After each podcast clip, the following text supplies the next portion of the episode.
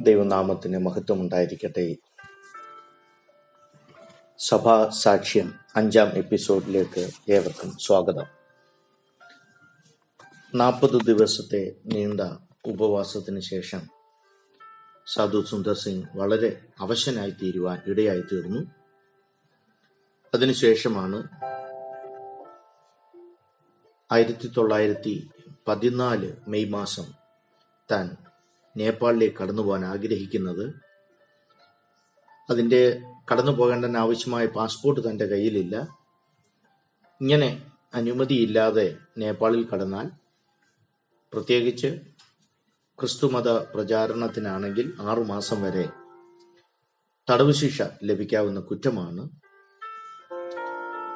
എന്നാലും വളരെ റിസ്ക് എടുത്ത് സുന്ദർ നേപ്പാളിലേക്ക് കടന്നുപോയി.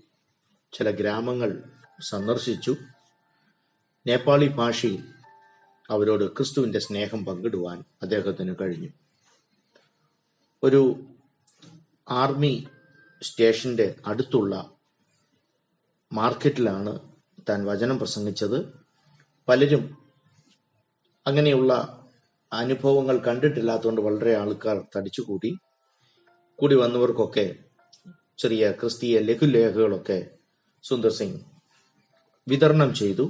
ഇതറിഞ്ഞ് സർക്കാർ ഉദ്യോഗസ്ഥർ അടുത്തു വന്ന് നിനക്ക് ആരാണ് ഇവിടെ പ്രസംഗിക്കാൻ അധികാരം തന്നതെന്ന് ചോദിച്ചു. വളരെ ലളിതമായ സരസമായ ഭാഷയിൽ സാധു സുന്ദർ സിംഗ് ഉത്തരം കൊടുത്തത് ഈ മുഴുവോകത്തിന്റെയും രാജാക്കന്മാരുടെ രാജാധിപതിയായ ദൈവം പറഞ്ഞു. സുവിശേഷം അറിയിക്കുവാൻ ഭൂലോകമെങ്ങും പോകുവാൻ അങ്ങനെ ഞാൻ ഇവിടെ വന്നിരിക്കുന്നു എന്ന് പറഞ്ഞു. എന്തുകൊണ്ടെന്ന് ചോദിക്കുമ്പോൾ യേശുക്രിസ്തുവിന്റെ കൽപ്പനയാണ് ഞാൻ അനുസരിച്ചത് എന്ന് പറയുവാൻ ഇടയായി തീർന്നു. അദ്ദേഹം ആക്രോശിച്ചുകൊണ്ട് ഞാൻ നിന്നെ ജയിലിൽ അടയ്ക്കാൻ പോവുകയാണ് എന്ന് പറഞ്ഞു. ഇത് കേട്ട് നിന്ന് അവിടെ നിന്ന ഒരു പോലീസ് ഇൻസ്പെക്ടർ പറഞ്ഞത് ഇവനെ ജയിലിലിട്ടാൽ ആ ജയിൽ അശുദ്ധമാകും. കാരണം അദ്ദേഹം പറഞ്ഞതിന്റെ അർത്ഥം ഇതായിരുന്നു. ഇവനെ കാരാഗൃഹത്തിലിട്ടാൽ ഇവൻ മറ്റുള്ള ജയിൽ പുള്ളികളോട് സുവിശേഷം പറയും.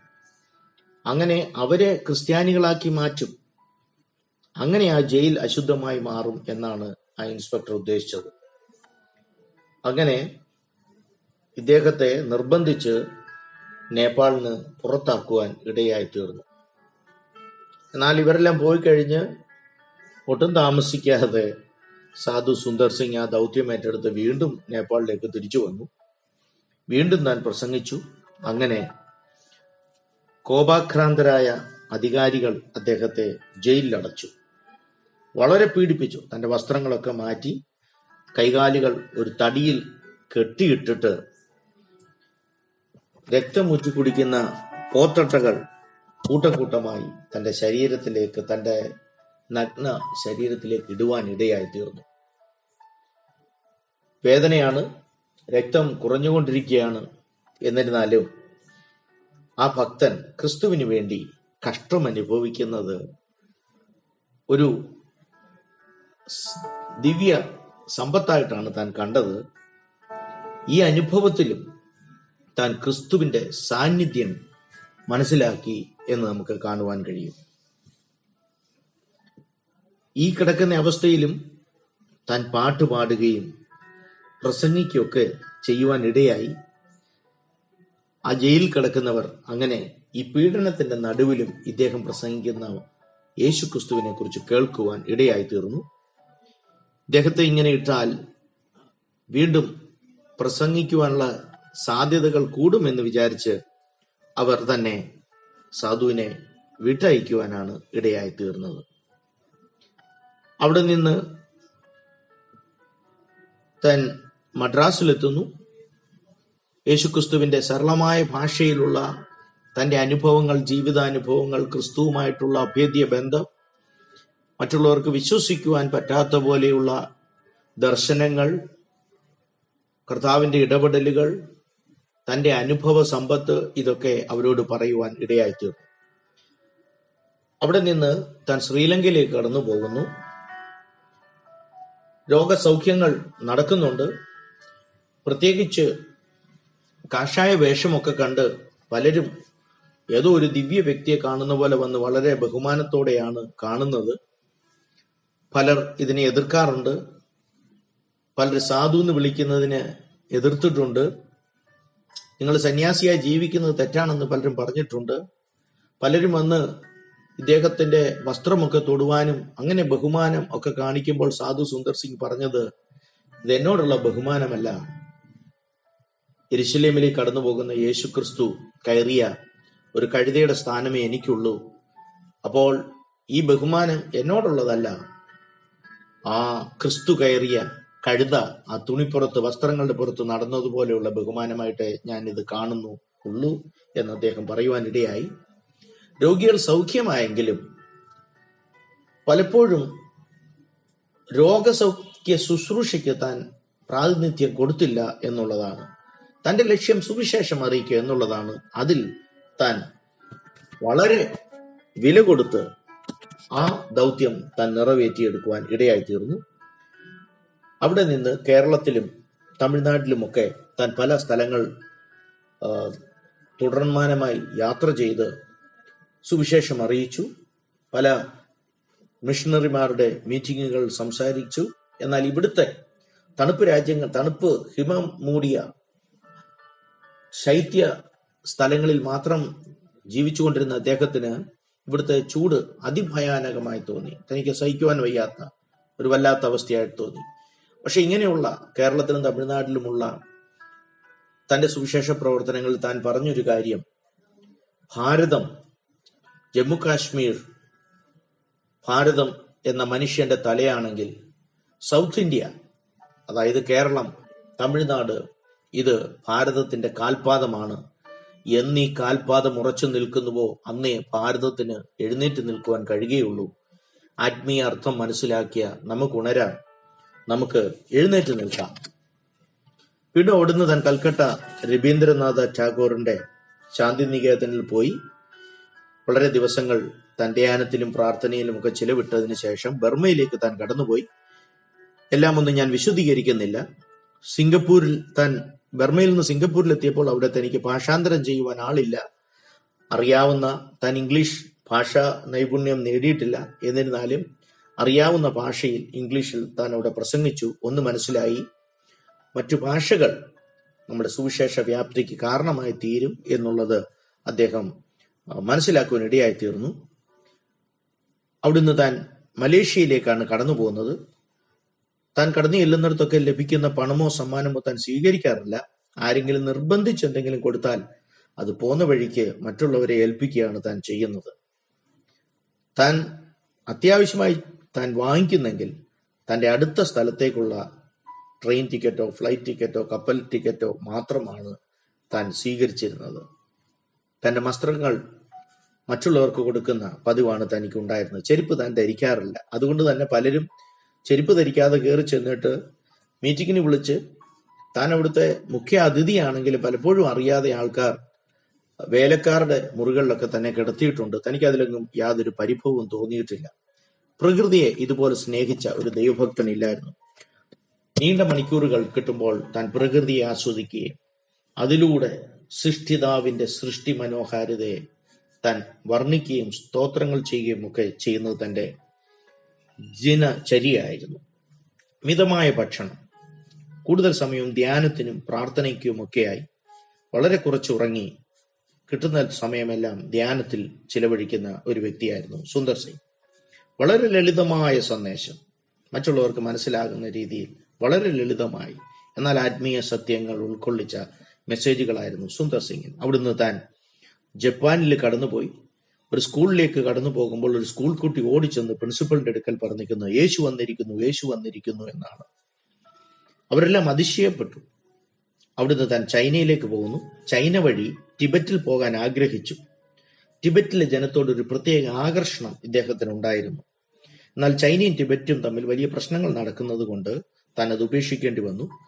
ചൈനയിൽ നിന്ന് ജപ്പാനിലും ഒക്കെ താൻ മനസ്സിലാക്കിയത് അവിടെ ഈ കാസ്റ്റ് സിസ്റ്റം ജാതി സമ്പ്രദായം ഇല്ലാത്തത് കൊണ്ട് വിശ്വാസത്തിൽ വരുന്നത് വളരെ ഉന്നത കുലത്തിൽ ഉന്നത സാമ്പത്തികമായി ഉന്നത അവസ്ഥയിൽ നിൽക്കുന്നവരും ക്രിസ്ത്യാനികളായി മാറുന്നു എന്നുള്ള ഒരു അവസ്ഥയാണ് ആ ഇന്ത്യയിൽ നടക്കാത്ത ഇന്ത്യയിലെ സുവിശേഷീകരണത്തിന് ഏറ്റവും വലിയൊരു പ്രതിസന്ധി എന്ന് പറയുന്നത് ഈ ജാതി വ്യവസ്ഥയാണ്. നമുക്ക് പ്രാർത്ഥിക്കാം അത് മാറുവാനായി. ആയിരത്തി തൊള്ളായിരത്തി പത്തൊമ്പത് ജൂലൈയിൽ വീണ്ടും താൻ ടിബറ്റിലെത്തി. അഞ്ചു ദിവസങ്ങളോളം ഏകാന്ത സ്ഥലങ്ങളിൽ താൻ കഴിച്ചു കൂട്ടേണ്ടി വന്നു. അതിശൈത്യം കാരണം മരങ്ങളില്ല. ചില ദിവസങ്ങളൊക്കെ ഗുഹകളിൽ തന്നെ പാർക്കേണ്ടി വന്നു. വേണ്ടതായ തണുപ്പിന്റെ വസ്ത്രങ്ങളില്ലാതെ. പതിനാറായിരം അടി ഉയരത്തിൽ തുറസായ സ്ഥലങ്ങളിലൊക്കെ ഉറങ്ങേണ്ടി വന്നിട്ടുണ്ട്.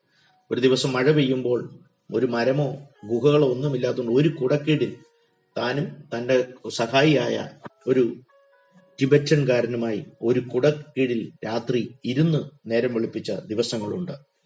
ആയിരത്തി തൊള്ളായിരത്തി പത്തൊമ്പത് പതിന ജൂലൈ പതിനഞ്ചാം തീയതി വീണ്ടും താൻ കയറി പത്തൊമ്പതിന പത്തൊമ്പതിനായിരം അടി ഉയരത്തിലുള്ള ഹങ്വ ല പാസിൽ താൻ അവിടെ എത്തുവാൻ ഇടയായി തീർന്നു താൻ പോകുന്ന വഴിക്ക് അതിശൈത്യം കാരണം മരിച്ചവരുടെയൊക്കെ ശവശരീരങ്ങൾ കിടക്കുന്നത് കണ്ടു എന്നാണ് താൻ പറയുന്നത്.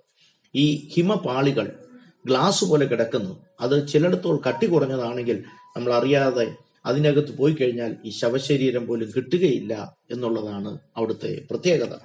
ജൂലൈ പതിനാറിൽ താൻ ഒരു ഗ്രാമത്തിലെത്തി. റോഡുകൾ ഇല്ല എന്നുള്ളതാണ് ടിബറ്റിന്റെ പ്രത്യേകത.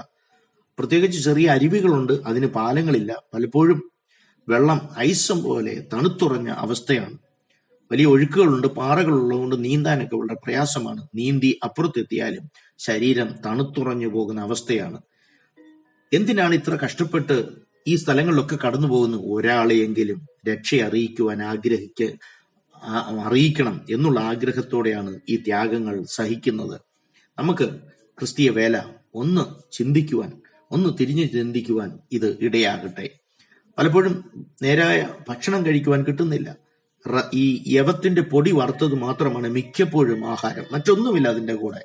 പ്രത്യേകിച്ച് കുതിരയും കഴുതയും പോലും കഴിക്കുവാൻ വിം സമ്മതിക്ക കഴിക്കാൻ ആഗ്രഹിക്കാത്തൊരു ആഹാരമാണിത്. ചായയാണെങ്കിൽ ഉപ്പും നെയ്യും മാത്രം ചേർത്ത് കുടിക്കണം. ഇതൊക്കെ വളരെ ബുദ്ധിമുട്ടുണ്ടാക്കുന്നതാണ്. വളരെ ചെറിയ ഇടുങ്ങിയ വീടുകളാണ് ടിബറ്റിലുള്ളത് വൃത്തിഹീനമാണ്. പാറയും ചെളിയും ഒക്കെ വെച്ച് ഉണ്ടാക്കുന്ന ഈ ഭവനത്തിനകത്ത് പായ നിൽക്കുവാൻ ദുർഗന്ധം വമിക്കുന്ന മുറികൾ. വർഷങ്ങളായി കുളിക്കാത്ത ആൾക്കാർ അവരുടെ ഇടയിലുണ്ട്. അവർ വസ്ത്രങ്ങൾ കഴുകാറില്ല. ഞാനിത് പറയുന്നത് ഒരാളെയെങ്കിലും നേടണമെങ്കിൽ അതിന്റെ ദർശനം പ്രാപിച്ചിട്ട് വേണം ഐ മീൻ സുവിശേഷ വേല ചെയ്യുവാൻ. അതില്ലെങ്കിൽ ഇതൊക്കെ സഹിക്കുവാൻ വലിയ പാടാണ്. ഒരു നദിയിൽ സുന്ദർ സിംഗും തന്റെ കൂട്ടുകാരും കൂടെ വസ്ത്രം കഴുകുമ്പോൾ ആ ഗ്രാമക്കാരെല്ലാം അത് കാണാനെത്തി. ഇത് കണ്ടോണ്ട് ഒരു ലാമ അവരുടെ മത നേതാവ് പറഞ്ഞത് ഇത് പാപികൾക്ക് ഈ തുണി കഴുകേണ്ടത് അത്യാവശ്യമാണ് പാപം ചെയ്യാത്ത വിശുദ്ധന്മാർക്ക് ഈ തുണി കഴുകേണ്ട ആവശ്യമില്ല എന്നുള്ളതാണ് മനസ്സിലാക്കണം ഞങ്ങൾക്കും നല്ല ചില അനുഭവങ്ങളുണ്ട്. അരുണാചൽ നഫ്ര എന്ന നദിയിൽ ഞങ്ങൾ കുടിക്കാൻ ഇറങ്ങി ഒരു വലിയ കൂട്ടം ഈ കുളി കാണാൻ വന്നു എന്നത് എനിക്കിപ്പോൾ അത് മനസ്സിലാകുന്നു ഓർമ്മ വരുന്നുണ്ട്. ഈ ലാമാമാർ ഒരു ഇരുട്ടു മുറിക്കകത്ത് കയറി ദിവസങ്ങൾ വർഷങ്ങൾ ചിലപ്പോൾ ഒരായുസ് മുഴുവൻ അതിന്റെ അകത്ത് കഴിച്ചുകൂട്ടും. ഒരു ചെറിയ ചെറിയൊരു വട്ടം കിഴുത്ത മാത്രമേ ഉള്ളൂ സൂര്യപ്രകാശം ചെറുതായിട്ടൊന്ന് കയറാൻ ഈ അടഞ്ഞ മുറിക്കകത്ത് അങ്ങനെ ആ ഇരു ഇരുണ്ട മുറി പോലെ അന്ധകാരം പിടിച്ചു കിടക്കുന്ന ടിബറ്റിന് വേണ്ടി നമുക്ക് പ്രാർത്ഥിക്കാം.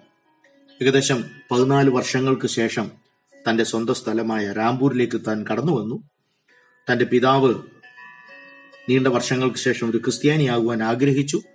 തന്നെ ആത്മീയ സത്യത്തിലേക്കും പ്രകാശത്തിലേക്കും നടത്തിയ സാധു സുന്ദർ സിംഗ് തന്റെ മകൻ തന്നെ തന്നെ സ്നാനപ്പെടുത്തണം എന്ന് താൻ നിർബന്ധിക്കുവാൻ ഇടയായി തീർന്നു പക്ഷേ സാധു സുന്ദർ സിംഗ് എടുത്ത തീരുമാനങ്ങളിൽ നിന്ന് താൻ ഒട്ടും പുറകോട്ട് പോയില്ല വ്യതിചലിച്ചില്ല.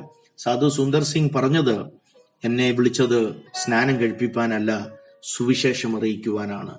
അങ്ങനെ ആ പിതാവ് സ്നാനമേൽക്കാതെ ഈ ലോകത്തിൽ നിന്ന് മാറ്റപ്പെടുവാൻ ഇടയായി തീർന്നു പക്ഷേ നമുക്ക് ഇതൊരു വിരോധാഭാസമായി തോന്നാം. പക്ഷെ അദ്ദേഹം സുവിശേഷം അറിയിക്കുക എന്നൊരു ഒറ്റ ദൗത്യം ഏറ്റെടുത്തുള്ളെങ്കിലും ഇന്ത്യക്കാരിൽ ഇതുപോലെ സുവിശേഷ ദൗത്യം എടുത്ത ഒരു ഭക്തനുണ്ടോ എന്ന് നാം ചിന്തിക്കേണ്ടിയിരിക്കുന്നു.